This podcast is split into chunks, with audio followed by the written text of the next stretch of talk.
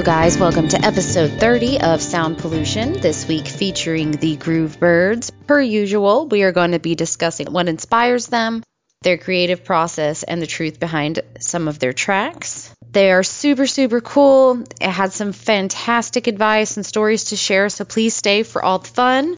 Also, I really, really need everyone to subscribe to this podcast. It helps, and I need just as many subscribers as I have downloads. It makes growing easier. It makes the podcast easier to find, and it helps me get and or keep sponsors, so I'd really appreciate it. Also, if you haven't done so yet and you are interested, please consider becoming a patron. Patreon page link is down below. Lastly, this week, Sound Pollution has joined TikTok and Snapchat. And I've discovered that I'm really getting old because I have no fucking idea how to use either one of these apps. But please consider adding me. The podcast can be found by searching Sound Pollution P. That's SoundPollution. And enjoy the show. I am here with the Groove Birds. Why don't you guys introduce yourselves to my listeners? Hey, my name is Tracy, and I play bass and guitar for the Groove Birds. And I'm Rod Coleman. I play keys and I play drums, mostly drums. And how did you guys get together? Well, we met in the first blues band I was playing in, and we played together for a year before we even went out and had coffee. We were playing in kind of a blues rock band in Portland, Oregon. We met in Portland, Oregon playing music, basically. Correct. Yeah, we started out as a rhythm section. Yeah, we played bass and drums, so we were a rhythm section. Yeah, we couldn't get our foot in the door in the blues scene, so we kind of went our own way. But I can definitely hear the blues influence in your music, so that makes some sense to me. Yeah, I love the blues. I'm a huge fan of the blues. I'm a huge fan of jazz. Blues rock, I love, I always have loved it, it's just always kind of, I've gravitated toward it, you have your niche, you like what you sound like, and I think I tend to be a little bit more of a blues rock type of person. I can take it or leave it. Yeah. It's cool. I appreciate the blues. I'm just not as diehard. He likes prog rock. I like 90s grunge too a lot. Oh yeah. Yeah. Oh yeah, and they're very also heavily influenced by blues and country, sort of together.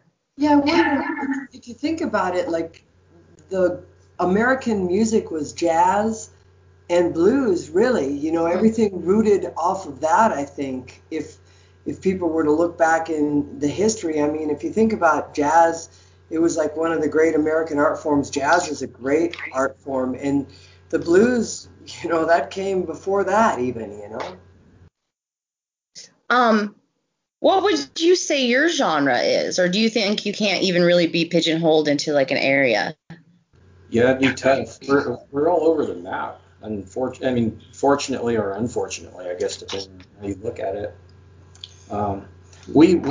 We call it alt contemporary or alternative, alt soft rock, something like that. Yeah, I don't know. It's I always just think of it as just, original music's tough because people either like it or they don't. And in a way, I think that in some ways, Raynell, I think a lot of our stuff has kind of a sound of the 70s and even maybe it's different. I think we just play what we feel, and maybe people either like it or they don't. But if you look at each of our albums, there's something bluesy, there's something alternative. There's some. Rod writes a lot of stuff in different time signatures, So. Mm-hmm. Yeah, our influences are pretty wide, pretty diverse. For me, I started out as a big fan of Motown when I was a kid. Where I grew up, it was kind of in the early 70s, I'll go ahead and date myself. It was a little bit just we were starting to feel the effects out in rural America, the effects of the turbulent times of the late 60s. Yeah. I guess I always call myself kind of a closet Motown fan, because it wasn't like I would have been beaten for my tastes. Having said that, nobody really got into it. It was more of a rock thing, which gave me kind of another influence into the rock field. And from there, I delved into a little pop. I was a big fan of Elton John. Yeah.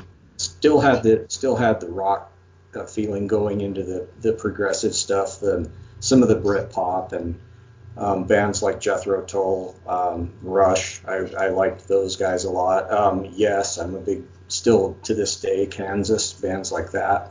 Mm-hmm. But I've just kept that little bit of a pop. You know, I'm a big fan of Bernie Taupin, frankly, and Elton as well. So that's kind of the side I bring to it. And then Tracy's. Yeah, I listen to a lot of music, you know, because for a while I was a disc jockey. A long while, and so you would spin everything, you know, everything. I like music in general. I think it's like the universal language, and sound is so immense. You know what I mean? You can get sound from anywhere. But if I were to say, I remember like my mom listening to spinning records, she listened to a lot of Cat Stevens. She listened to Janis Joplin. Janis. Yeah, I heard a lot of Cat Stevens, a lot of Janis Joplin, a lot of Jimi Hendrix, and then I heard a lot of, Fleetwood Mac was huge, and I heard a lot. Unfortunately, where I was, I grew up on a horse ranch in Colorado, so I heard a lot of country, and I heard a lot of Waylon, and I heard a lot of Willie, and I heard a lot of stuff, and then I really gravitated in the 90s. I was in Denver and I was loving Stone Temple Pilots, Alice in Chains. I liked that 90s sound a lot, but I will say I've always been a huge fan of Texas blues as well. ZZ Top, I love them. Stevie Ray Vaughan, huge favorite of Stevie Ray Vaughan. I mean, he was great. His bass player I love so much, Tommy Shannon, and you know, I really liked, Alice in Chains. Jerry Cantrell's such a huge, great guitarist, and even the Stone Temple Pilots stuff. I liked their stuff, and they were coming out of San Diego. It's all over the map, but I think for me, I just play what I am. You know, I like what I am, and so I'm pretty much just true to myself, for better or for worse. And I don't know if that's it. It's a hard thing because I just write more like a story songwriter, a story singer. That's what I consider myself, a story singer. Okay. A bass player first and foremost, guitar, but a story singer. So I write about things that have happened to me. I write about things that I've seen, and I've been fortunate enough. I have had, more than one career. I haven't just been a musician, though I've been around music since I was probably 12, So, I mean, I think it's good when you don't actually have a genre, because then you get to, especially as an independent musician, because there's no one telling you what you have to do. You get to do exactly what you feel. And if you don't stick yourself in one little mold, then you get to experiment and play and really be true to yourself. And I find that a lot of independent musicians that I've spoke to kind of are like, I guess I'll just say I'm Americana because I like everything. I do everything. It's hard to pick just one thing. I mean, I've always said indie rock, Americana. We really are a product of this country and this country's music and all the huge amount of influence. And I've always been a huge fan of guitar, like a great guitarist. Yeah. Or a great, like Rod really likes piano and he plays it, and like it's just a different sound. I've always loved horns, like the sound of saxophone or, even, lots of different influences in music, It's sound, It's sound with feeling. Yeah, it's a beautiful thing, I think. And I'm also a strong, I believe that women in music, I really support women in music. Yes.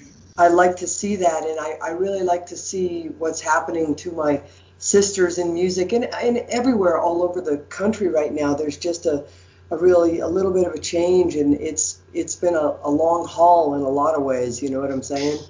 It's been a long time coming. I just went to the Rock and Roll Hall of Fame a couple weeks ago, and they have, the list of the people you can vote for the next year.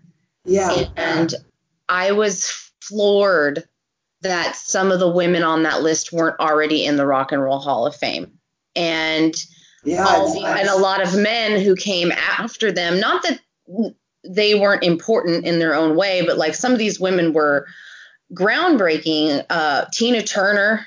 Oh, yeah. Just for sure. Now nominated. Just now. Like. Yeah. At the end of her career. I mean, I guess that means that you better play music because you love it, and you better be into it to, because so many people don't get any accolades at all for it, and they do it because they love it. And I guess there's something to be said for that. If you, like, we played a lot of times in some bands. We played in country band, blues band, rock band as a rhythm section. And, eventually, and Rod was kind of instrumental in pointing out this, that if you don't play your own music, before you know it, your life's over and you never really followed your true heart. Oh, wow. That's really deep, and I kind of needed to hear that today. Well, I probably didn't put it that eloquently, but it's the truth for everybody. Like, times are tough, Raynell, it, and there's a lot of people that are really struggling right now, and I've seen it, and I've firsthand seen it. Let's just put it that way. In my kind of first solid career that I've done for a lot of years, I've seen firsthand how a person's life can change immediately. In seconds, your life can be something totally different and change forever. And I consider it an honor and a privilege to play music.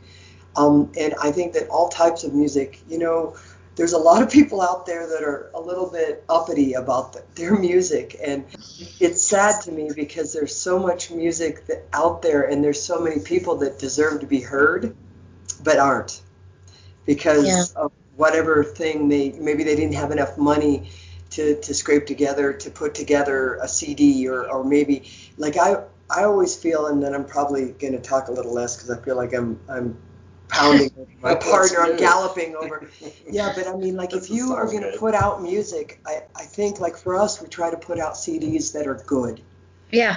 We got another one in the works. We're going to figure out how to do that. And if you've got to work to get enough money together to put your CD, to go into a good studio and put your CD out the way you want it to sound, then that's what you've got to do. And that's what we do. We've got three out. And we go into studios that are reputable, and we go with people that we know are going to give us a good product.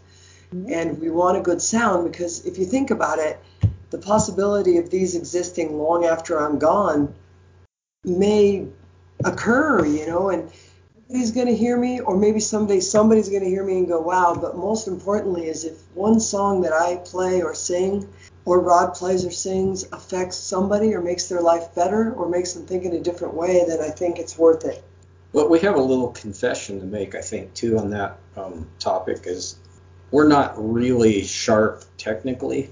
The only reason I bring that up is that on the flip side of what she just said, I think the opportunity is better than ever for people to produce their own music because of the technological advances that have happened since I was a kid, and it's a great thing. It's opened the markets wide open. I mean, there's too many stations. You can't keep a track of everything, but I don't know that that's a bad thing. I don't know that the death or the dying of the monolith, as it were, is such a bad thing. Well, I think it's been a great equalizer, because if you ever wanted your stuff listened to, you had to get on a label, you had to this, that, and the other. Yeah. And now I can make a song in my living room and have it on the internet in, minutes. Exactly. that's wonderful that people can, even if you're not really able to play an instrument, you can still realize the creative ideas in your head through technology. It's kind of great. A lot of people look down on that, I suppose. I personally don't. I think it's great.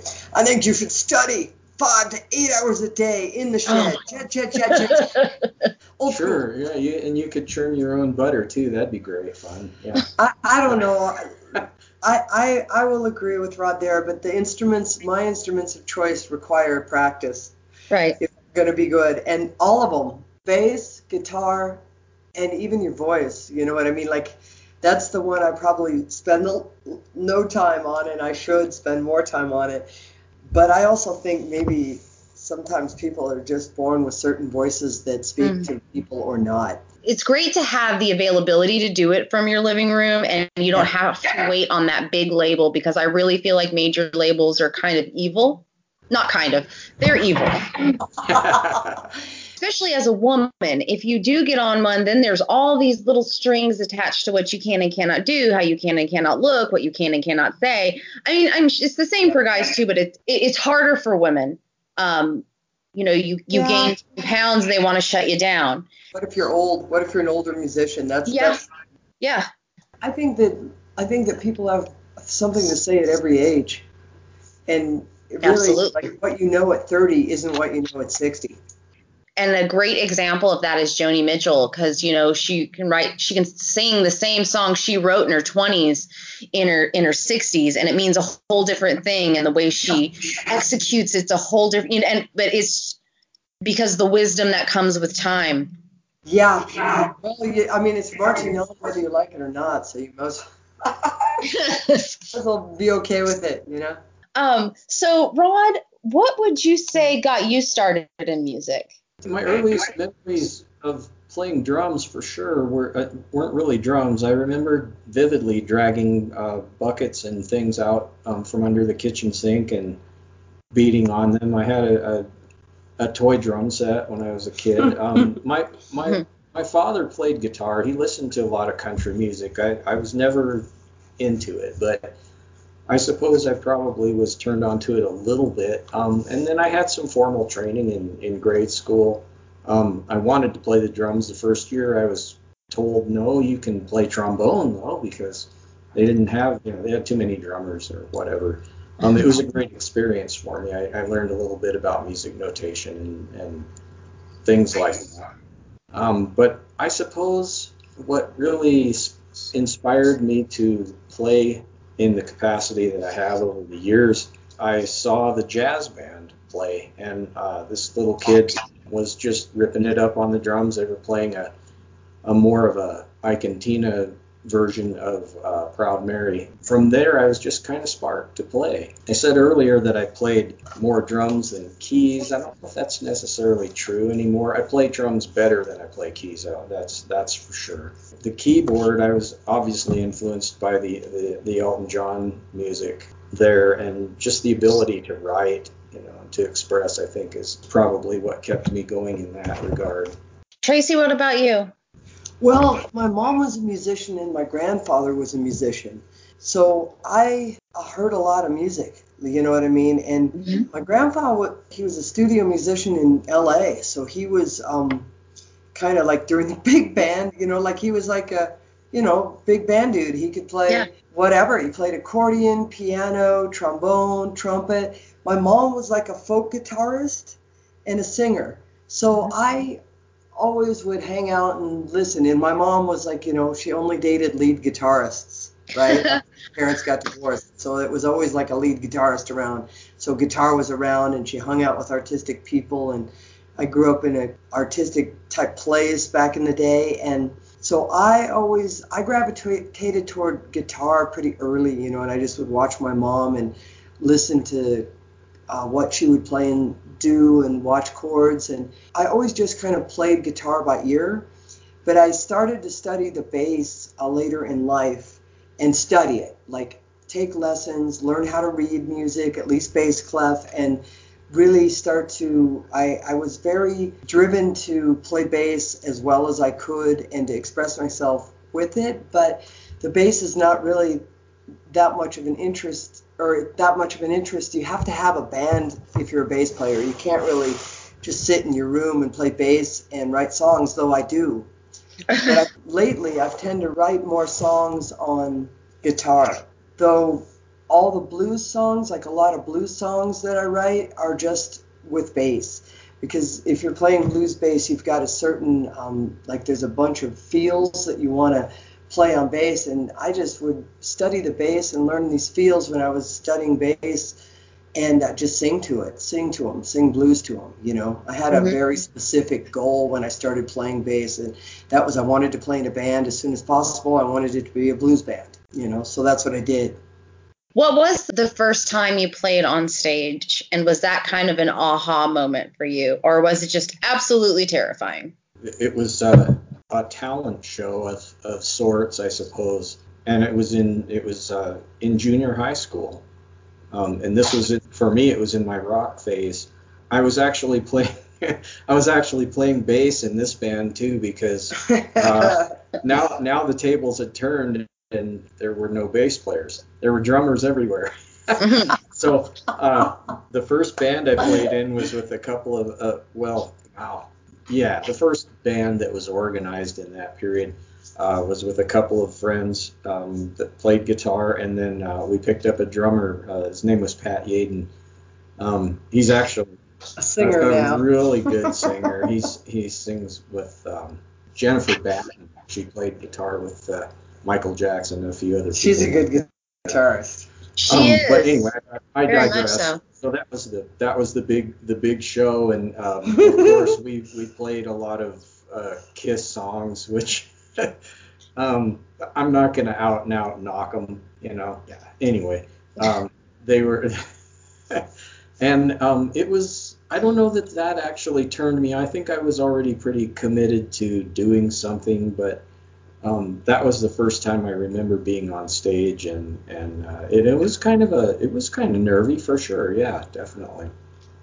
Yeah, mine was in Portland, Oregon, at some blues jam, and I literally used to get sick. I couldn't even eat. I get stage fright. I have terrible. It's better now. It's. Yeah. Still get it. I still get it, but it's. I figured out how to not look out if there's an audience. Like, we've played to so many different people, and then just time. Like, we traveled in 2019, like all over the country playing music, and sometimes you play to a lot of people or a few people or nobody. Was like pretending like the chairs were an audience. That's what I was like, wow, there's nobody here, but the chairs are here, so here we go. I always try to do it like I'm playing to like thousands of people, even if I'm playing to nobody. Just, it's in my mind, you know what I mean? But I'm afraid of the audience, so I had to look out over people, and that's what I learned. Some guy at a blues jam that was a sax player taught me, that you just don't even look at people, because I get pretty nervous, you know, People are scary to me sometimes, you know, especially when I'd rather be on stage than in the crowd. You know what I mean? I feel more comfortable up there on stage, like a better place to be than in the scene, you know, in the scene down in there. You know what I mean? That seems a little bit like dicey down with the people. Anything could happen. I'd rather be in the back with my bass. Let's talk about Time It Takes. So tell me about that song. So Time It Takes was written in Portland, Oregon, and it was written... during a time when I suddenly began to realize that the city had changed and was changing, and the people in the city were also changing, and I realized that it didn't feel like home anymore. And what it was I moved to Portland, Oregon in 2000 from Seattle, Washington. And in a time when it was still pretty much a really cool place to be. And Time It Takes was written when I realized that I thought people were, you know, one of the lines is, you don't smell the smoke as it fills the air. Like, the whole city was becoming this polluted, overcrowded place, and nobody seemed to notice it. And I was like, you don't get it. Like, the whole place is changing. And, you know, there's birds flying. You don't see the birds as they fly away. Nobody's realizing what's happening to our world. Nobody's seeing what's going on. Nobody is connecting to nature anymore. They're they don't even see the haze, even if it's all around them. You know, it's like, what's happening? And so that was kind of where that came from. You know, it just had like a little bit of a funky kind of an octave bass line to it.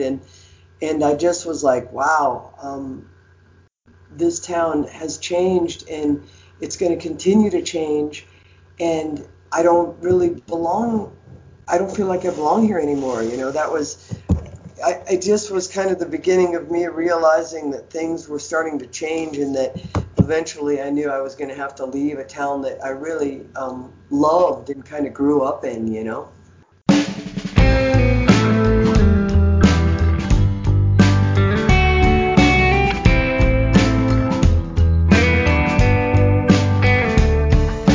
Time it takes to realize all things pass with time,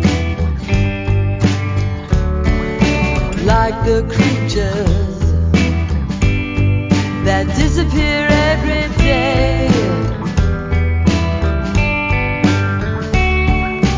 No one looks in the sky no more.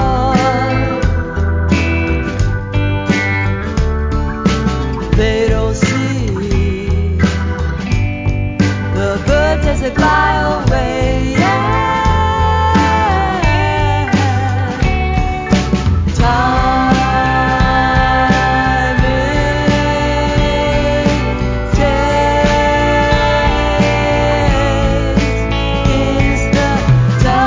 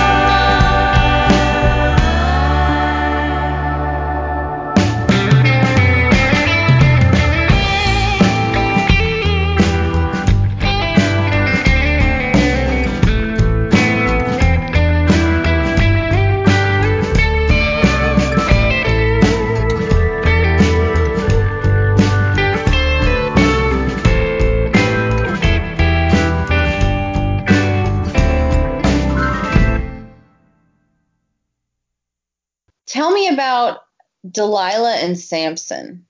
That was a song that was written for my last horse, believe it or not. I mean, most people don't even, I mean, it's such a dark, like I tend to write really dark lyrics, but I wrote it, the day I had to put my horse down. He was 30 years old and his name was Sam, and I loved him. He was, I have him tattooed on my right arm. I love that horse. I rescued him from the slaughterhouse. Yeah. And I was so kind of distraught that I just came home and I started making this weird little bass line, and the music just flows. Like with songs for me, it just comes when it comes. You know what I mean? I don't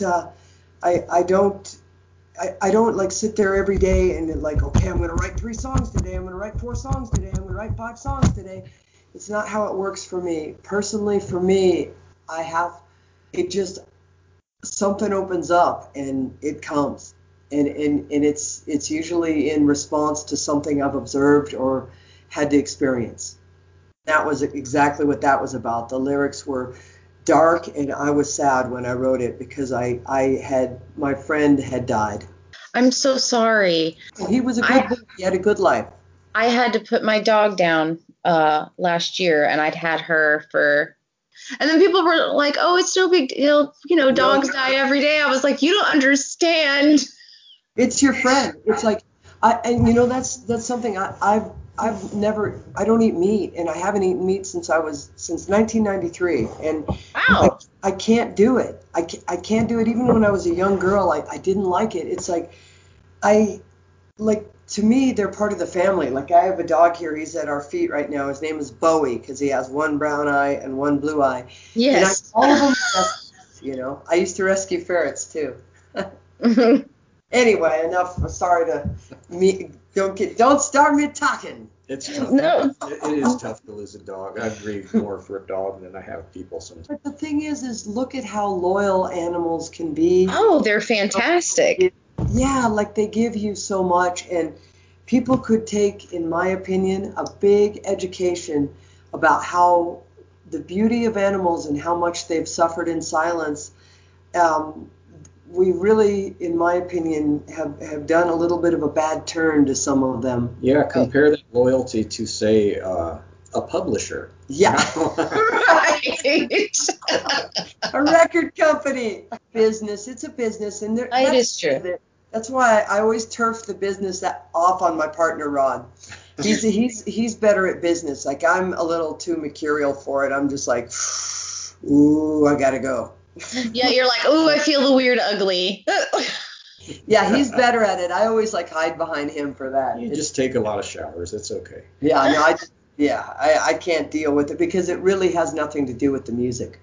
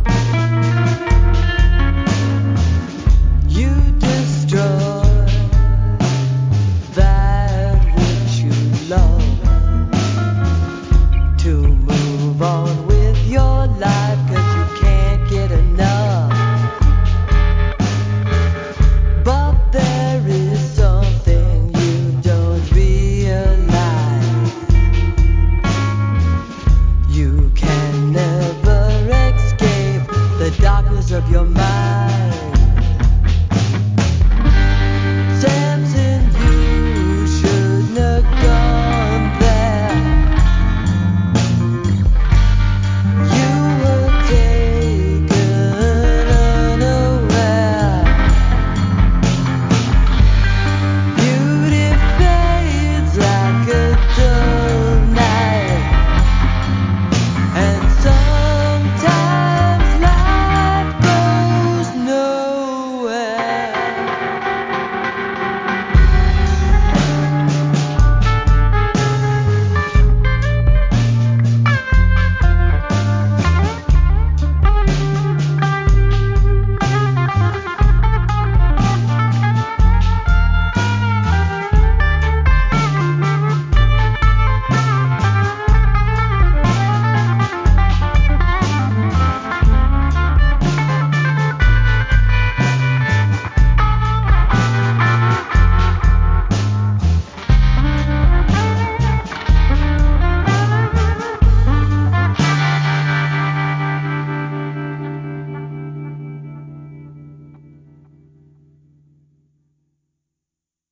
And now I'm going to ask you about the next two tracks. They're off, I guess, the recent release.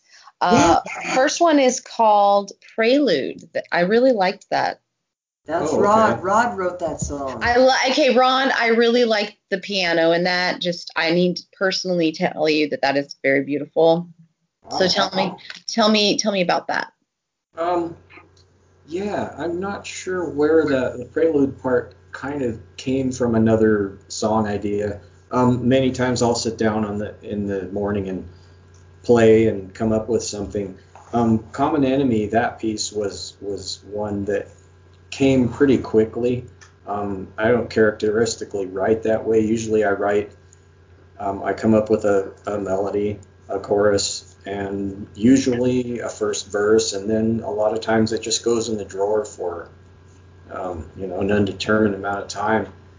And then I bust out a second verse one day that happens to hit me, and that's the way it happens sometimes.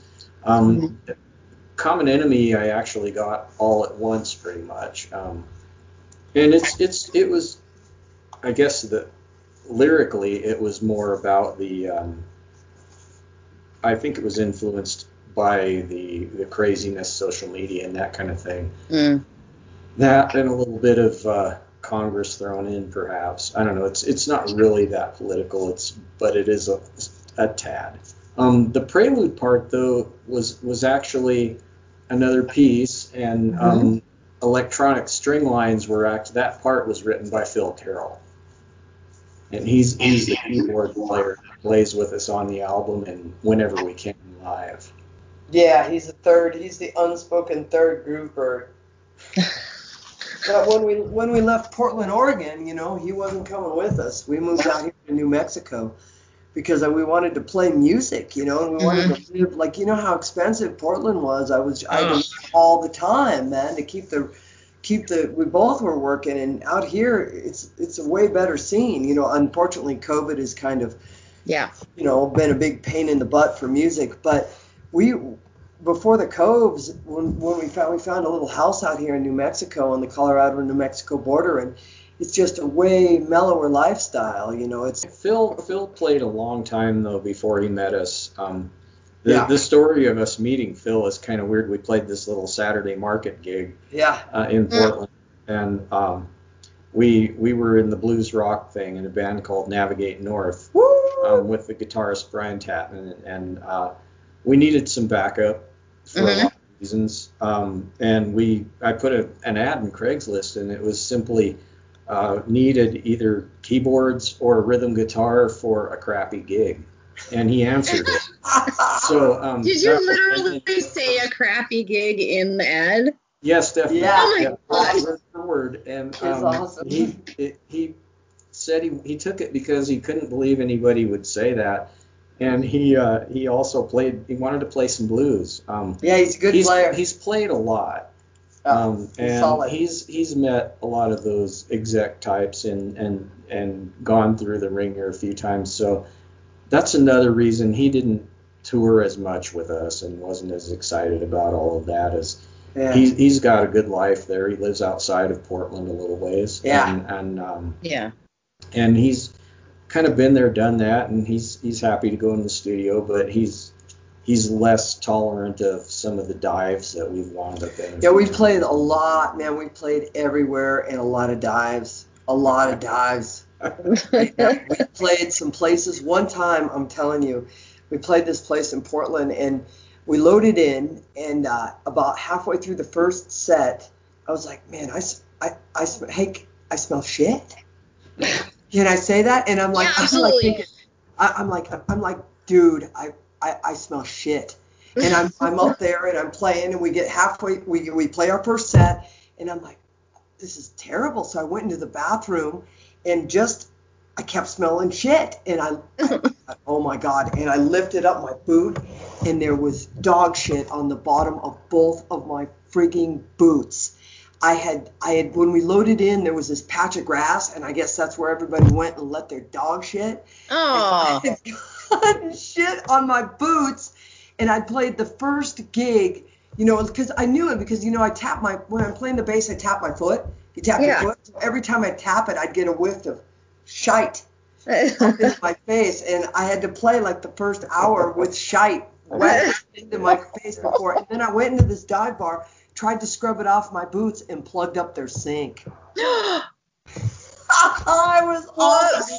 We played stinkers. That used to be a secret, but it's okay because the place is closed. Yeah, so. The place is closed now. They closed it down like they do so many. But like we played the Blue Moon up in Seattle, and that was where, like, you know, Nirvana played, I guess, a couple times. And that place, I wouldn't even use the bathroom there. Yeah, I'm not kidding. Dive bars. But that's okay. They're good for you sometimes. They teach you to be strong. Hey, and you know, a lot of good bands played at really crappy dive bars. I mean, if you look at CBGB, it kind of looked like a shitty dive bar. Oh my God! Did you ever? You should watch that. Sure. I did. Yeah, did you watch that? That's typical. That's very typical, though. That dude Hilly would let his dog just poop on the floor. Like wherever, it's fine. It's fine. It's true, though. Well, what do you do? You do the best you can. Well, that particular dive bar, though, they were pretty good to us. But we're not really sure if they liked our music, or one of the bartenders was a big Hunter Thompson fan. He found out that Tracy actually met Hunter Thompson. Yeah, I grew up where he was, you know what I mean? And my dad was his buddy. Her father, he was out with him, and so that's totally. Topic, totally. My dad was good friends with Hunter S. Thompson, and they would like party together all the time. And leave the room when those guys would start. Those days thank God some of those days are over.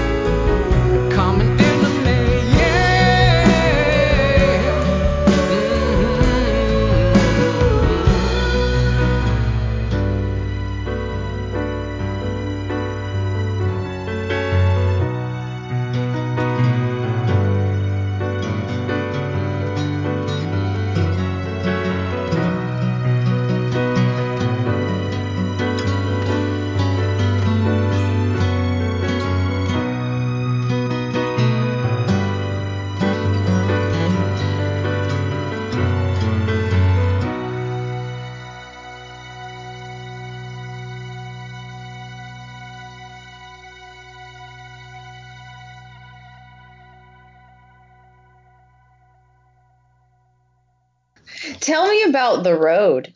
So that was written for my niece. I wrote a couple songs for my niece, actually, when things were. I think it was just a time when somebody I cared about was, struggling a little bit.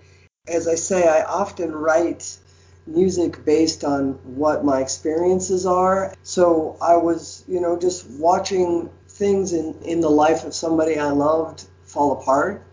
Mm. That was what came out of that. I was sad for her, and she worked it out in the end, and is a strong woman and a beautiful woman.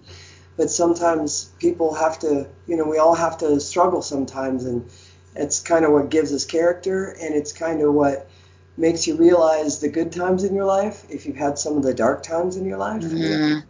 And so I always feel like, this is I'm sure everybody's heard this saying before, but it's really quite true. It's the courage to change. Whatever your situation is, whether it's I want to leave Louisville or I got to leave Portland or I want to play, if you have the courage to change your life, then all you have to do is follow that, And that was kind of what that song was about. And also, like, just the fact that the road just goes on forever, you just keep doing your thing. And I'm a blues person, really, and that song kind of had a little blues edge to it, and I dig it. I dig the blues, and the guy that played guitar on it is a phenomenal musician, and he's good. And we've played with a lot of great musicians. We've been lucky, and there's a lot more to be played with, I'm sure. We'll find more good musicians down the road and play with them. The music takes you where the music takes you. Yeah. That's true. And now you're in New Mexico? Yes, we live in New Mexico now, for now, anyway. And do you guys like it? New Mexico is beautiful.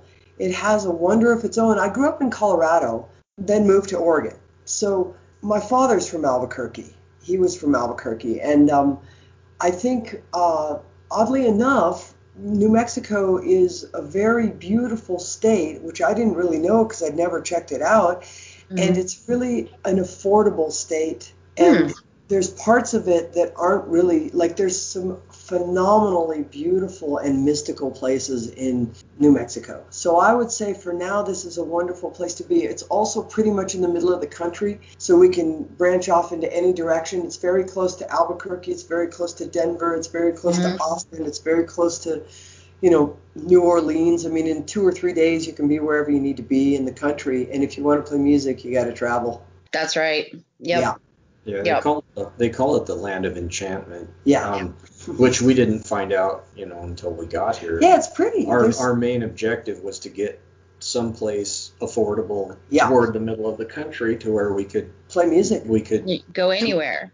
Yeah. And then COVID-19 hit, and so here we are. Yeah. And now you're not going anywhere. No, but you know, it's almost over. Yeah, and it'll happen. And I also have a pretty solid profession on the side of playing music, which has always been a good thing to have, you know, so I'm happy there.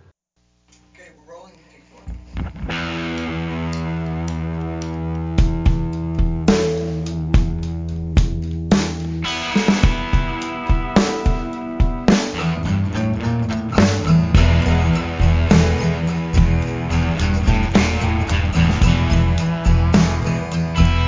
See the shadows in your eyes. You know it comes as no surprise. Don't you know that the road goes on forever? See the wide highway lines, times of darkness in your mind. Roll the dice until it's over. Tell me other friends are only lovers.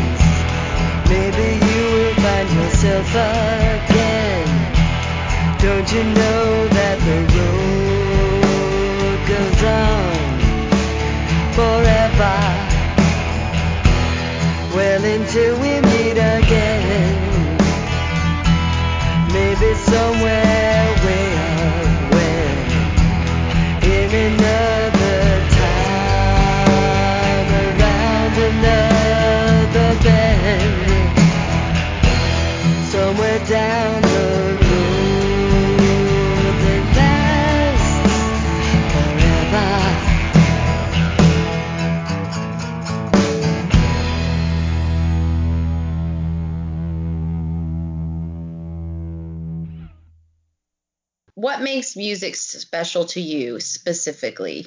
I'm struck there. I don't know that it is special to me. I mean that sounds kind of strange, but I guess it's the fact that I've always played and it's never really been anything other than kind of a natural thing to do. I've never really looked at it as special. It's another dynamic of life. It is special, though, and it can be, and it brings people together, and it moves people in a way that we found out in the last tour. A couple of my favorite gigs have actually been one we played an old folks home for Tracy's father. Yeah, my dad. My dad was in an old folks home. It was pure. Yeah, we went and played pure gift and purely appreciated.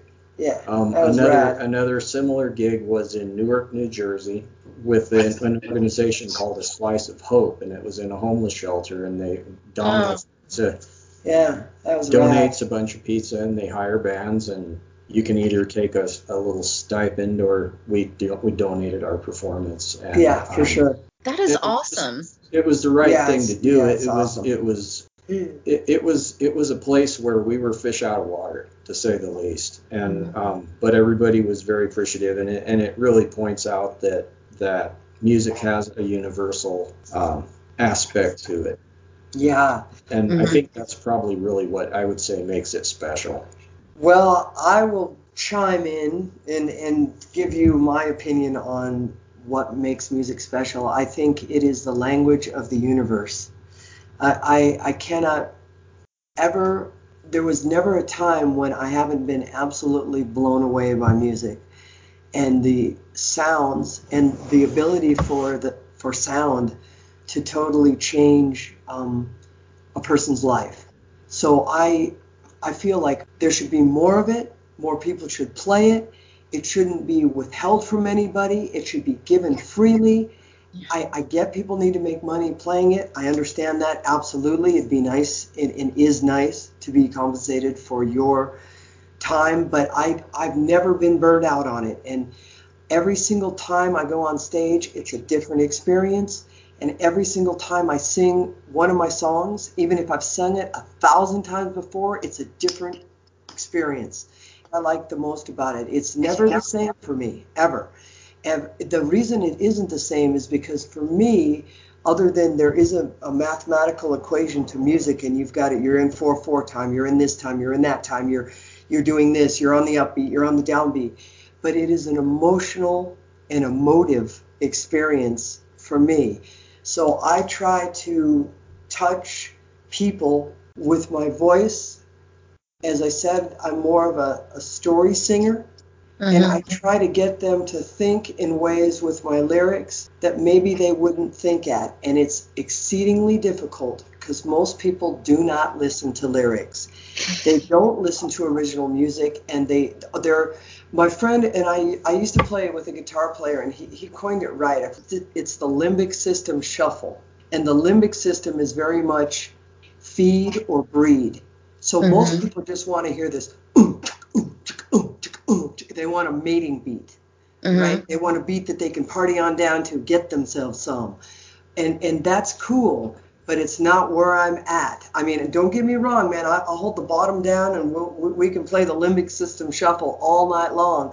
But I'm a lyricist first and foremost. I like what my lyrics say to get in people's head like a worm, you know, and make their ear holes listen to something different. And I think that, you know, maybe I'm just a dinosaur in this world now, and I am in a lot of ways. I think that music could actually change the world if people actually listen to it. It's much better than listening to a bunch of lying politicians, blah, blah, blah, blah. Wouldn't you rather listen to somebody's song? Yeah. You know, not all music is good music, and there's a lot of people, I'm sure, that my music isn't their cup of tea, but I still strive to make somebody think something, like realize they're not alone. Everybody's sad, everybody's happy, everybody's down, everybody's up. You know, we're all so much more similar than we are different. And the ego in music, in my opinion, doesn't really belong. No, it's, you know, what are you going to save it for? Some ego museum that you put your stuff in at the end of your life? No. You know, like I find it very laughable that some people think that they're so amazing. Like, you know, really, nobody's that amazing. Play your music, try to be a good person, and hopefully somebody will listen to it, you know, or not. You know, what do you do? It doesn't really matter to me one way or the other. I'm not going to stop playing music because I'll tell you what, I'm gonna quote Mark Arm is a Seattle guy. He's one of the guys, the lead guy, kind of in Mudhoney. And there was I watched and he's their sound is great. I mean, I'd love to meet the guy. He said in this documentary I watched on Mudhoney, he said, if you're playing music for anyone but yourself, you're fucked.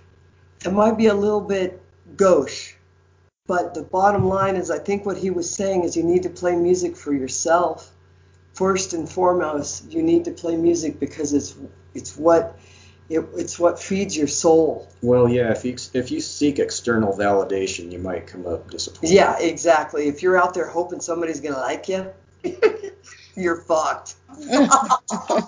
Don't get me wrong. I don't want to sound like a bitter old husk. It's here. All right. You can cut a lot of that out. Yeah, you can. Nah.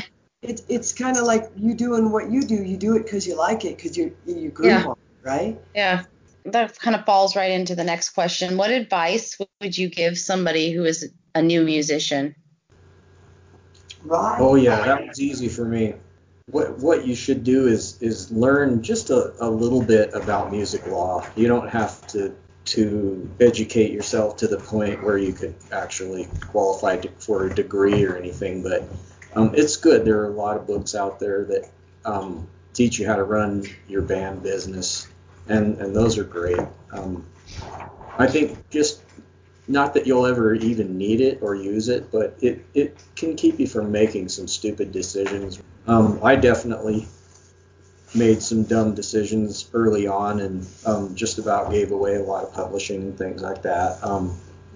And I understand it's a trade-off, and business is business, and anymore I guess publishing is not that valuable. But I just think it's a good idea to educate yourself just a little bit into that distasteful aspect of it. Yeah, Rod's good at that. He's got thick skin and he's knowledgeable. And a lot more knowledgeable than me on that kind of stuff. I would say younger musicians, learn how to speak the language of music. If you're playing with musicians, you need to be able to discuss your trade. So therefore you should know music theory a little bit. And you should know what you're talking about. I think you need to know. Some solid scales. You need to know your chords. You need to know your dominant, your altered, your major, your minor, your modes of the majors. Some music theory, I think, is a good thing to be able to learn the language of music. And then perseverance and believe in yourself. And then be a kind and compassionate person and not check your ego at the door. Because there's always a better player than you. There's always somebody who's better than you. And that somebody might be a YouTube kid that's 9 years old. You know what I'm saying? Right. Like the little girl in that Dave Grohl was like, she's the best drummer out there right now. That's what I'm talking about. Yeah. Exactly. There you have it. There's always somebody either younger or older than you that's a better player. So I would say just be a good person, be able to discuss music. And also, not when people don't like what you're doing, don't take it to heart. Criticism and compliments are pretty much the same. You know what I mean? If you're complimented, that's a nice thing. If you're criticized, I don't know. I tend to take them in the same category. If people criticize me, I hear what they have to say, and I analyze it in my mind. People compliment me, I hear what they have to say, and I analyze it in my mind. It doesn't affect, ultimately, what I think of myself or my music. Sure, if you listen to that stuff too much, it can also stunt you. Yeah. I think that's another thing I would say is don't wait until you've got things crafted to a state of perfection that you may or may not achieve. Play. Just go do it. There's many times, we're not quite ready for this gig. Well, you're going to get ready. Yeah, certainly. Elton John thought he wasn't ready for L.A. and wow, it's history. Yeah. It's sometimes I think that if you are too worried about the perfection of it, you lose the creative spark of it. You've got to balance that. Like you don't want to go up there and sound like an anus. But the bottom line is that sometimes the mistakes that happen are okay, and a lot of times you want to be practiced, I think. I don't like messing up on stage. It's embarrassing, and I don't like doing it. But I don't mind.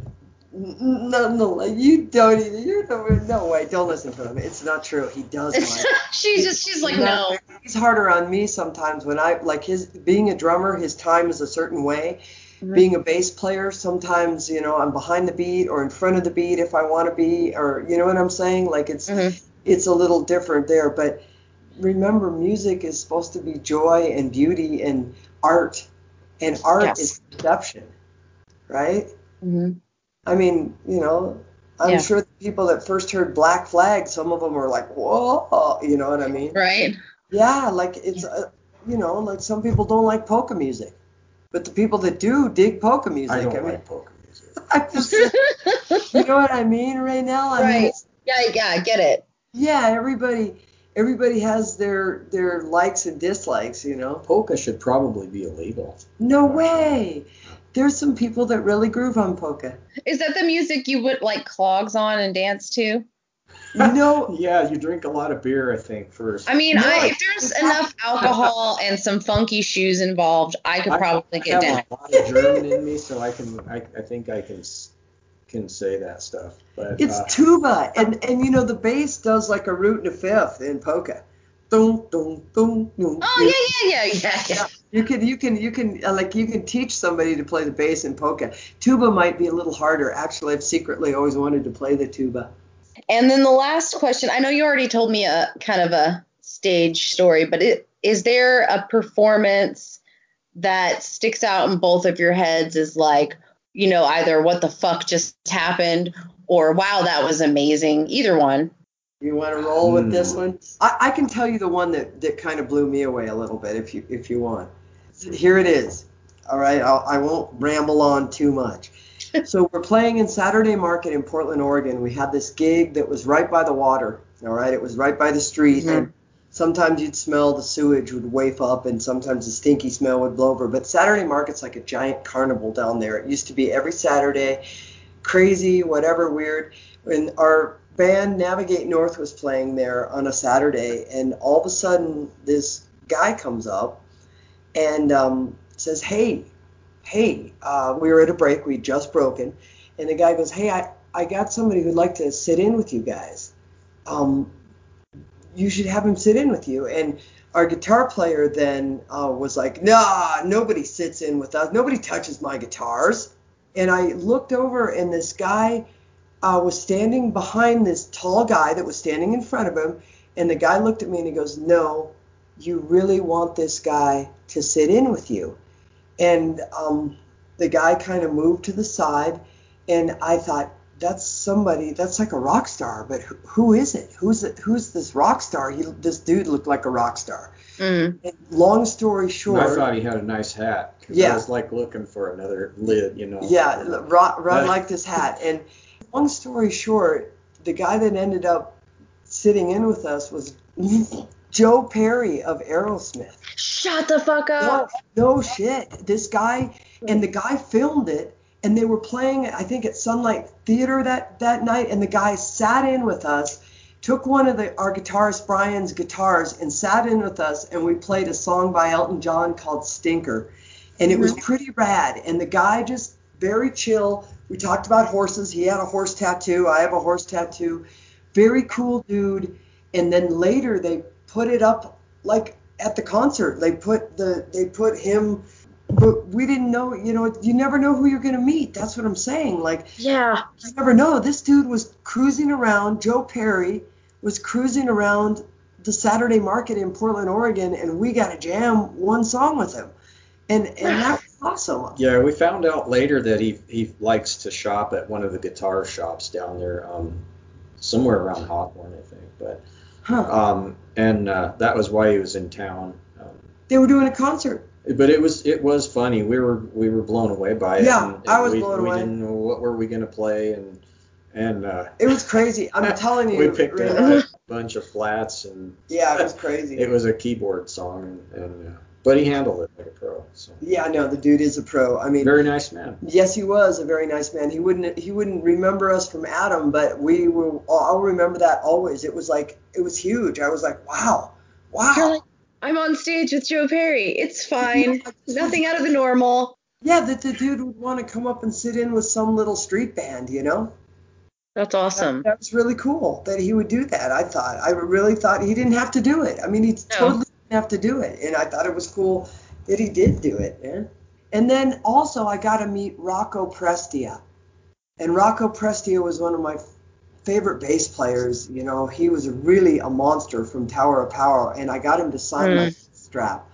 And he just recently died. And he's gone now. But that guy changed the way bass was played. He was a finger funk maniac. Super fast. Yeah. So he was. So I feel like I've met some really good people, and I've learned a lot, and I hope to learn more. You know, I hope more is coming. All right, everyone, thank you so much for joining Sound Pollution with the Groove Birds this week. Please drop down into the description section below for all of their links. Make sure you show them some love. Also below, as I said in the intro, is the link to the Patreon page and the website and all that. So remember, be kind and make some noise.